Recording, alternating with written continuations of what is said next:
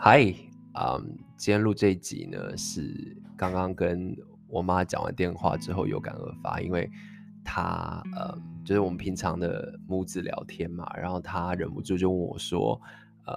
还好吗？我想说，嗯，很好啊，怎么了？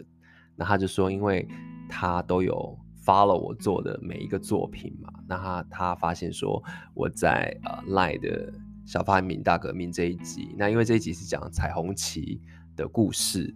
那以及这个彩虹这个象征是怎么样从呃希腊罗马的神话里面，那一路有不同的演变，到有旗帜的象征，那到变成跟同志平权有关的一些呃连结。那他说他看了底下的每一个留言，他说他很担心我会不会觉得很难过。那我就呃，当然就是跟我妈聊了很多啦，因为一路走来，我觉得呃，我自己其实当然我会去看我每个作品底下的留言，那就跟他讲说，其实不用担心太多，因为其实每个平台的受众或者是很多这种网络留言，它本来会留的人。或他的族群就不太一样嘛，那当然我们都会看，那但是经过了这么久以来的各种学习，那过去我有很多的包含不同的访谈也是哦，其实都会有很多人有不同的评价，那都还是必须回到说你在做这些节目或在做这些主题的时候呢，你是不是很清楚自己在做的东西是什么？啊，清不清楚自己的中心价值是什么？那作为妈妈来讲，她当然不是想那么多，她只是担心说会不会呃自己的小孩会不会很难过、受伤啊，然后没有办法去面对这些问题。那我就跟她说不用担心我，就是我反而还比较 担心她。那嗯，其实，在这些目前还呃有讨论的议题里面呢，都可以。我觉得一定会有不同的意见，但是你也可以看得出哪一些是理性的讨论，哪一些就是一些不理性的谩骂，或者是他真的对于基本人权或者是同志权利是完全是不了解的。那这个都代表说我们的社会教育都还有进步的空间，或者甚至我们的性别平等教育都还有进步的空间。那嗯，其实这种挑战是我们的日常啦。那我最近也在跟我老公讨论，因为我们其实有遇到几个身边的例子，就是，嗯，第第一个例子就是我们去一个啊蛮熟的朋友家里玩，这样，那他们当然也很清楚我们的状况。那不同的那朋友的小朋友聚在一起，我们有时候也是帮忙带小孩啊什么之类的。那我们就听到一个。朋友的小孩就是小小朋友在玩，这样就听去听他们讲话的内容，然后其中一个小朋友就跟一个里面一个小男生讲说：“你如果以后长大跟男生结婚的话，我会笑你哦，因为很丢脸。”这样，然后我们在旁边听了就有点震惊，然后就呃一时之间也不知道该怎么处理，因为。小朋友年纪还很小嘛，那可见是可能在他学校里面跟同才学习，因为我们相信我们的朋友他们对这这种东西是很有意识的。可是你还是可以看到，嗯，小朋友流露出这样子的，嗯，可能受到学校同才影响底下的影响的发言。那另外一个场合也是一样，就是也是在呃另外的一群朋友的聚会里面，我们在跟这小朋友玩的时候呢。那小朋友就呃，本来有些小朋友就比较皮嘛，那其实就小朋友调皮，我觉得也是很自然的事情。但他在跟我们玩的时候呢，就呃拉住我，我老公就讲说，我不支持同性恋哦，我不我跟你不是同性恋哦，就是完全就是 out of context，就是完全没有来由的，他突然就讲了这句话，因为他可能只是觉得。呃，两个男生很接近的话，他需要澄清这件事情，那也很自然的，可能是他从学校 学习来的这种，呃的的的内容这样子。那嗯，我跟我老公的分享是说，就是这就是日常，那这就是日常中的挑战。那很多朋友知道说，我们也准备。在正正在代孕的旅程当中，然后准备要有自己的小孩嘛，这会是我们挑战，也会未来是我们的孩子的挑战。那这过去到现在也一直当然都是我们父母的挑战，尤其在他们知道我们的身份之后。所以当然更多的时候，比如说听到我妈这样关心我的时候，是有一种心疼的感觉；那或者听到这些小朋友讲话的时候，是会有一种伤心的感觉，就是那种不是说哦，我很生气，我要来，我要来纠正你，或者是我要做什么事情来平反这件事情，而是会觉得说，嗯，怎么会这样子？第一时间，那回到我其实常常有时候跟大家分享，就是有时候你在家里，你你在家里，你不能用社会运动那一招嘛，就是说，呃。应该是也不是说社会，就是你没办法像社会运动场合这样做倡议，你有时候是需要这种比较长时间的、比较柔软的、比较温暖的话语去化解很多的呃不理解或者是冲突。这是我们一路以来的学习，所以我跟我老公在遇到这些事情的时候，也都在想要怎么样去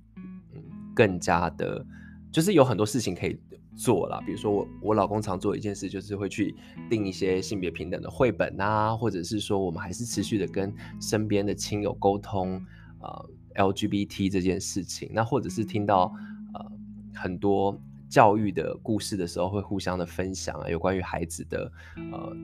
就是各种的成长的讨论，我们都会加入这样子，所以嗯，这这这会是一个。长期的挑战，那我们还有一个共识，就是说，面对这样子的环境，我们必须更理直气壮的生活着，因为我们并没有错。我们，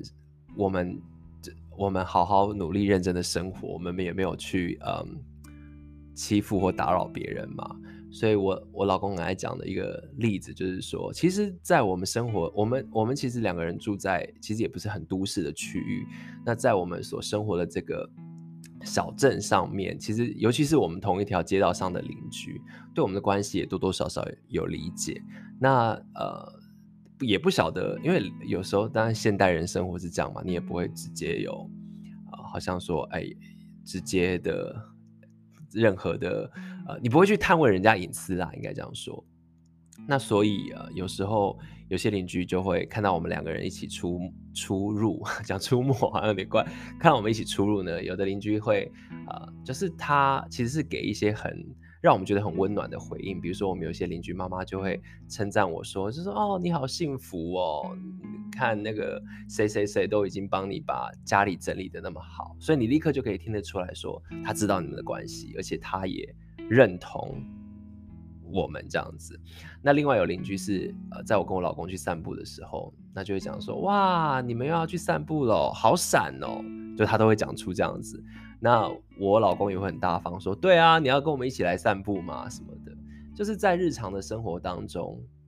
我们要理直气壮的活着，我们不要让大家觉得说，我们当然不会去，我们当然不会去呃。说好像要打扰别人的生活，但是我们也不会让别人欺负我们。我们要好好的活着，这是最基本、最基本的一个基调啦，就是说我们生活的原则。那回到呃，今天我妈妈跟我分享的，就是或她的担忧，她后来又又跟我讲了一个很令我感动的故事，就是诶，她她之前其实没有跟我说过，就是她分享说，其实她呃她的朋友里面也有人的。儿女是同志，那她的朋友会跟她分享讲说，因为我妈妈跟我爸爸算是比较早期就面对到我出柜，那或者是结婚的议题嘛，那一路以来，我爸妈的呃心情，或者是他们在他们实际的行动上面支持我们，他们的朋友也都看在眼里，这样，所以他们也影响了很多他们身边的朋友，在面对自己的亲友或儿女。自己的儿女就是同志的时候，他们的态度是什么？然后也因为这样子，我觉得我就跟我妈讲说，我觉得很感动啊，因为包含我妈的朋友，她也可以接受她的儿女是同志，而且甚至是呃给予祝福这样。那这都是我觉得一点一滴的进步啦，就是嗯，回回到我们最熟悉的这个家庭私人的领域，我们就要这样子继续默默的。理直气壮的生活，但又 默默的继续的努力着，在各个可能的场合或领域里面，所以这是这是这是这是刚刚跟我妈妈聊天完一个有感而发，就是我们不会退缩，我们把自己的工作做好。那如果在嗯生活当中遇到有呃亲友不了解的话，我们也愿意敞开我们的心胸来跟跟所有人沟通。那当然还有一一个比较成功的案例，我记得我们在一个嗯在一个嗯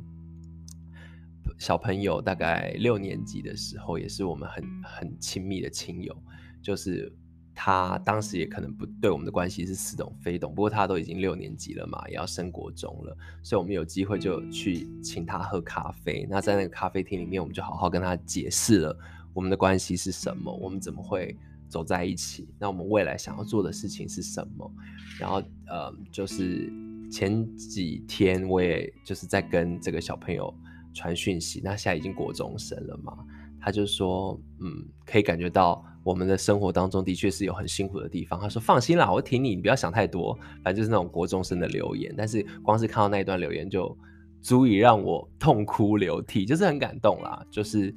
嗯，身边都还是会有支持你的亲朋好友。那也希望在有机会听到这一集的所有朋友们，嗯，我们继续努力生活。那台湾的社会其实。”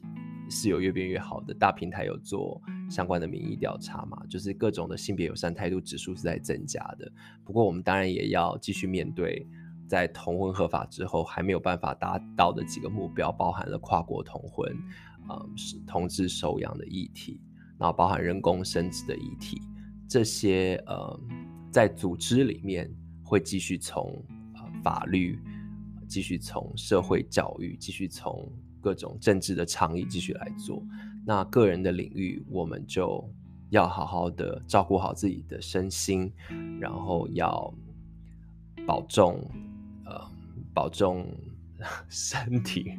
要在面对到这样子的，呃，不管是围棋式或者是很直接的挑战的时候，我们要能够撑住。然后我们要跟我们的亲友继续一起努力向前，这是我今天想要跟大家分享的内容。嗯，呃，是就是大家一起加油，就先这样喽，拜拜。